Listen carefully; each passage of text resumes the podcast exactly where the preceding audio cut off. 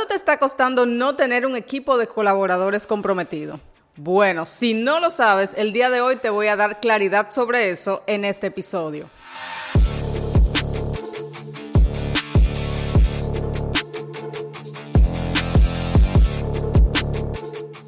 Hola, soy Luisa Tejada, bienvenidos a este episodio del podcast y el día de hoy vamos a estar hablando de un tema, como digo yo, que pica y se extiende tu equipo de colaboradores. Pero específicamente hoy quiero poder hacerte conciencia ¿no? y que puedas entender y ver cuánto te está costando no tener a un equipo de empleados comprometido, un equipo de gente que realmente esté trabajando en pro de tu visión, en pro ¿no? de los beneficios de la empresa, donde no solamente, valga la redundancia, se beneficia a la empresa, sino que ellos también se puedan ver beneficiados. Y para eso quiero comenzar contándote una historia ¿no? que se dio hace prácticamente un siglo atrás pero el día de hoy estamos enfrentando eh, literalmente el mismo desafío que enfrentó Henry Ford hace alrededor de casi 100 años, ¿no? En el siglo pasado. Y muchos cuestionan la, decisión de Henry Ford en ese momento de aumentar los salarios a 5 dólares. El salario por día, ¿verdad? De un empleado normal, de un colaborador, él lo aumentó a 5 dólares cuando en ese momento el promedio era 2.25 dólares, ¿no? O sea, en una semana realmente él duplicó el salario promedio de los empleados en Estados Unidos. Ahora, se dice que hubieron varias razones para que él hiciera esto y una de esas razones era, bueno, pues como él tenía la visión de que todo el mundo pudiera, de alguna forma, ¿no? Tanto de clase media y clase media baja, eh, pudiera comprar sus vehículos y sus productos. Bueno, pues se dice que él lo hizo esto para que sus colaboradores también pudieran tener acceso a, a esos productos, ¿no? Que ellos hacían. Eh, también se dice que él tomó esta decisión porque quería que sus empleados tuvieran una mejor vida, o sea, que no, tuvieran problemas como que de nutrición, ¿no? Un, tema de, falta de alimentos, un tema de que se estuvieran enfermando a cada rato, para reducir el, el tiempo en que la gente faltaba al trabajo. Y no solamente eso, sino también la alta rotación que él estaba teniendo. Ahora, la verdad de todo esto es que en ese momento los trabajadores ganaban, como les dije, 2.25 dólares por día y no era un mal salario, no era wow lo máximo, pero tampoco era un mal salario. El asunto era que en la fábrica, por ejemplo, de Henry Ford, había todo un proceso bastante riguroso, ¿no? De entrenamiento eh, para que una persona pudiera trabajar. Las jornadas eran un poco extendidas y el trabajo era duro también. Entonces, bueno, pues los colaboradores decían, eh, realmente este es el precio promedio, me están pagando lo mismo en cualquier lugar, pues mejor me voy a otro lugar donde tal vez la cosa sea un poco más fácil, ¿no? Y yo no tenga que someterme a todo este tipo de entrenamiento. Eh, y esto hacía que la rotación en la fábrica de Henry Ford fuera demasiado alta. Imagínense, Ford deseaba construir un automóvil que cualquier norteamericano promedio pudiera comprar pero no estaba siendo posible esto por la alta rotación de empleados que tenía. O sea, estaba teniendo, digamos, su visión ¿no? y su objetivo realmente no se estaba cumpliendo. Imagínense que se dice que para el año 1913, más o menos, Henry Ford solo en ese año contrató alrededor de más de 54 mil personas cuando eran solamente 14 mil posiciones que tenía dentro de su fábrica y la empresa. Imagínense el nivel de rotación tan alto, o sea, era, era brutal la rotación que se tenía ahí. Ahora, cada nuevo trabajador que entraba tenía un costo porque había un costo de reclutar a la persona, había un costo en todo el proceso de evaluación, de selección y también había un costo bastante alto en todo el proceso de entrenamiento de esa persona para que entonces luego ya pudiera operar. Imagínate, era un costo bastante alto si sumamos todo eso para que luego al poco tiempo entonces la persona desertara y se fuera a otro lugar. Pero adicional a eso había otro costo ¿no? Y es que eh, el tema de la alta rotación, de que las personas no duraban en, ese lugar, eh, ¿verdad? Por las exigencias, la cantidad de trabajo y el sueldo, entonces imagínate, era igual que en todas partes. Había un tema de que las líneas de producción se detuvieron. O sea, y eso aumentó los costos, había un retraso en todo el proceso ¿no? de producción y esto estaba dejando todo el objetivo y la visión que tenía Henry Ford, lo estaba totalmente estancando. O sea, imagínense. Eh, y fue un momento donde Henry Ford tuvo que sentarse y buscar otra solución. Tuvo que buscar una medida drástica, ¿no? Si es que él quería mantener esa resolución de que la persona promedio norteamericana pudiera adquirir sus vehículos sin ningún problema. Esto no estaba siendo posible porque, imagínense, para poder producir un vehículo de bajo costo, mis operaciones internas pues tenían que tener un costo definitivamente controlado, pero esto era lo contrario a lo que estaba pasando. La alta rotación estaba dándole sumamente duro a los costos de su empresa. Entonces, al ver todo este problema, definitivamente, bueno, pues él tomó una decisión. Henry Ford tomó una decisión drástica y fue la de que en una semana duplicó el salario de los empleados. Pasó de 2.25 a pagar 5 dólares por día a cada colaborador. Imagínense, eso generó una larga, pero muy larga fila de personas que querían trabajar en ese lugar. Y no solamente en Michigan, donde estaba su planta, sino de todas partes de Estados Unidos. Es más, incluso se dice que de Europa vino gente para trabajar dentro de sus fábricas. Imagínense, señores, a grandes problemas, grandes remedios. Y nosotros realmente estamos pasando por un periodo similar, ¿no? Hace ya prácticamente un siglo de este desafío que tenía Henry Ford, pero estamos pasando por algo similar, porque uno de los temas que ahora mismo está causando más situaciones, está elevando los costos, está provocando ruido dentro de la empresa, tiene que ver con el personal. O sea, ¿qué sucede? ¿Qué pasa?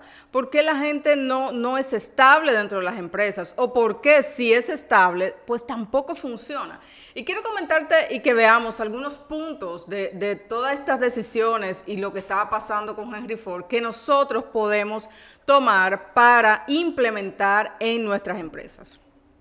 Fíjate, lo primero es que Ford tenía una visión, ¿no? Él quería lograr, y, la verdad que lo que él hizo revolucionó, ¿no? Todo, todo el mercado, eh, todo, toda la parte, digamos, industrial como tal. O sea, él logró que algo que tenía un costo sumamente alto, poder llevarlo a que cualquier persona promedio pudiera obtenerlo, ¿no? Y eso lo hizo pues con sus vehículos.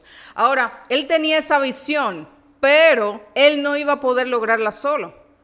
Necesitaba un equipo de personas, necesitaba gente pues que hiciera posible esa visión que él tenía. Pero démonos cuenta de lo siguiente, cómo las personas también para él fueron eh, de alguna forma una limitante el problema del personal causó una gran limitante y causó un alto costo, por lo tanto él no podía lograr la visión. Asimismo, estoy totalmente segura que tú, al igual que yo, tenemos objetivos y tenemos una visión en nuestro negocio hacia dónde queremos llegar, a qué cantidad de personas queremos llegar con nuestro producto, con nuestro servicio, a quiénes queremos hacerle la vida más fácil, ¿no? Solucionarle el problema. Ahora, para nosotros poder expandirnos, definitivamente necesitamos de un equipo. Para poder lograr el objetivo que tenemos, necesitamos de personas que estén juntamente con nosotros, bueno, pues llevando y buscando la manera de cómo lograr ese cometido. Porque lo que tenemos, ¿no? Y, sabemos que tanto el producto, el servicio, pues no puede quedarse ¿no? En, una partecita de personas muy pequeñas. Más personas necesitan saber de nosotros y, con, lo que tenemos podemos crear realmente un cambio y una transformación. Pero tenemos que estar claros que necesitamos un equipo de personas para esto. Nadie ha logrado algo de gran envergadura solo siempre ha sido con un equipo de trabajo. Y esto es importante que podamos tenerlo en mente, ¿no? E, en una ocasión recuerdo que en una sesión, eh, en uno de nuestros programas con, un dueño de negocio, estábamos hablando respecto al tema de, de, los empleados. Él tenía muchas situaciones internas, ¿no? El equipo estaba totalmente desenfocado, solían tener muchos roces y la gente no estaba haciendo lo que tenía que hacer. Y en ese momento en el que estamos hablando, recuerdo que le hice una pregunta y salió de él algo muy interesante. Y es que él decía, mira, si yo pudiera no tener empleados, eso fuera lo mejor, porque es que son un mal necesario. ¿No? Y cuando él dijo eso, inmediatamente encontramos la causa raíz de por qué él estaba teniendo tantas situaciones con sus colaboradores. O sea, desde que él entiende que ellos son un mal necesario, inmediatamente eso afecta al tipo de relación. Es más, él estaba atrayendo de alguna forma personas que eran así, ¿no? Un mal necesario, personas que no estaban comprometidas. Inmediatamente él se dio cuenta de eso. Hablamos y le decía, o sea, tú quieres expandir tu negocio, ¿Cómo tú crees que lo vas a hacer solo?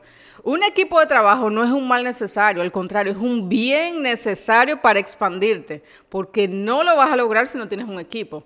Señores, inmediatamente algo cambió en él.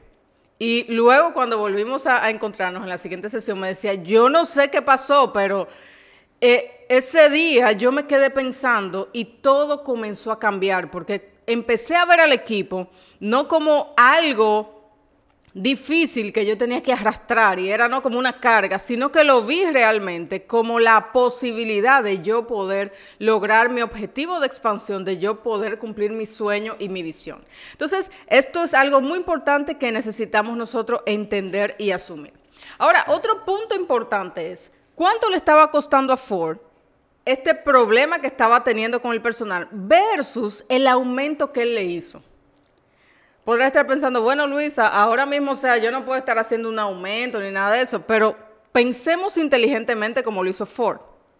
¿Cuánto me está costando? O sea, las líneas están paradas, no estoy pudiendo lograr bajar los costos de este producto que va a revolucionar el mundo. O sea, me está costando muchísimo y todo el proceso de entrenamiento y todo eso también, versus el aumento que él le hizo a los colaboradores. Imagínate, con esto que él hizo, y no fue solo un aumento, porque recuerden algo, él estaba dándole el doble de lo que se estaba pagando en promedio en Estados Unidos en ese momento. Pero las exigencias también eran altas, no solamente en trabajo, sino hasta a nivel moral, intelectual y, de ética y todo eso, ¿no? Él tenía altas exigencias, pero la gente decía, bueno, o sea, estoy en un lugar donde estoy aprendiendo, me entrenan, es cierto que eh, el trabajo es duro, ¿no? Es exigente, pero yo estoy por encima del promedio de las personas de mi país porque estoy ganando muchísimo más. E imagínate, ese cambio, ese, digamos, eso, ¿no? Que, que esa decisión que Henry Ford tomó pareció drástica, pero le permitió lograr el objetivo. Crear un producto que todos los norteamericanos promedios pudieran obtener. Y logró con eso lograr un cambio y una revolución. ¿Pero por qué? Porque tomó una medida inteligente. Muchas veces entendemos que simplemente, wow, yo ahora mismo no puedo aumentar el sueldo, no puedo aumentar la oferta.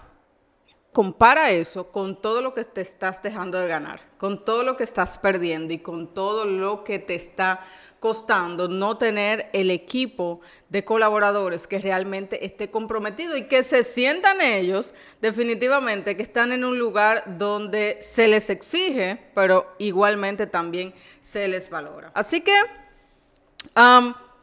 esta parte, por ejemplo, de la exigencia, ¿no?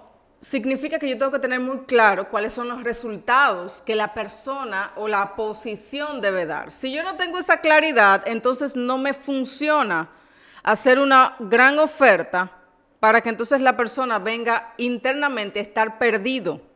E igual yo voy a sentir que los resultados no se están logrando, pero la claridad, debe de haber una claridad interna que yo debo de tener primero y a, ese nivel, digamos, y ya teniendo eso, pues hago las exigencias, ¿no? Pongo la vara, como decimos, y a partir de ahí genero una oferta que sea realmente atractiva.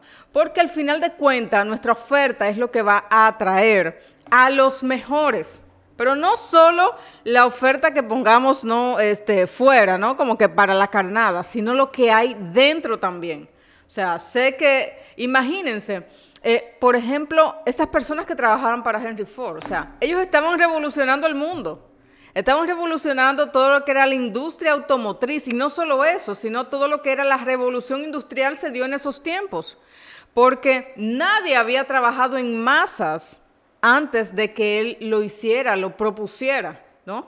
Y no descansó hasta lograr ese cometido de que todas las personas promedio norteamericanas pudieran tener el acceso a un automóvil. Imagínense la transformación que generó eso a nivel de las ciudades, las carreteras, las conexiones que se hicieron, la comodidad y todo eso. Pero él estaba muy claro que para eso necesitaba un equipo de personas que estuvieran comprometidas. Y de esa forma, tomando una decisión drástica, pero realmente bien calculada e inteligente, logró tener eso. Así que nosotros también enfrentamos este tipo de desafíos el día de hoy en nuestros negocios, con el tema de los colaboradores, cómo, logro crear ese equipo, cómo logro atraer esa gente. Y con lo que te he comentado el día de hoy, espero que estos puntos que hemos visto, saber y, poder entender, ¿no? O sea, ¿cuánto me está costando realmente? ¿Cuánto estoy dejando de percibir?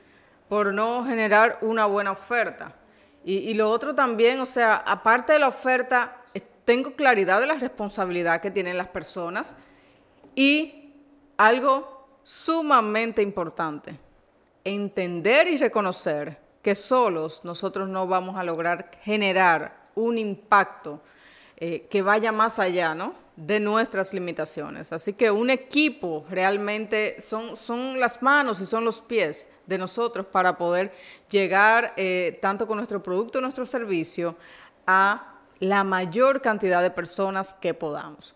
Así que si sientes que este episodio te ha agregado valor, te ha aportado, te ha dado muchísima claridad, pues te invito a que lo compartas con un colega dueño de negocio que esté necesitando escuchar estas palabras, ¿no? Para poder trabajar con un equipo de colaboradores comprometidos. Y si quieres, pues escuchar o, tener más contenido como este para tu negocio, en el cual te apoyamos para que en las diferentes áreas puedas mejorar y puedas organizar tu negocio, te invito a que nos sigas en las redes sociales que las voy a dejar aquí debajo.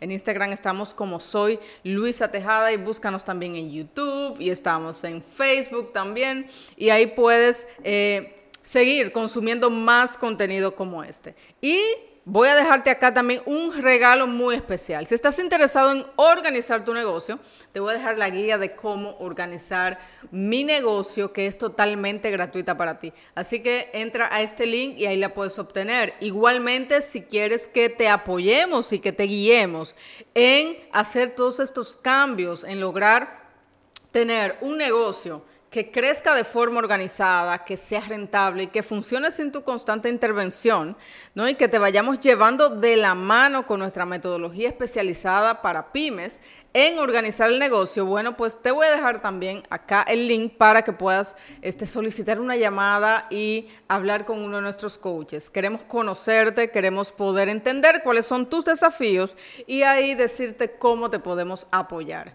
Señores, estén bien pendientes porque cada semana traemos un episodio para apoyarte a organizar tu negocio. Nos vemos en la próxima.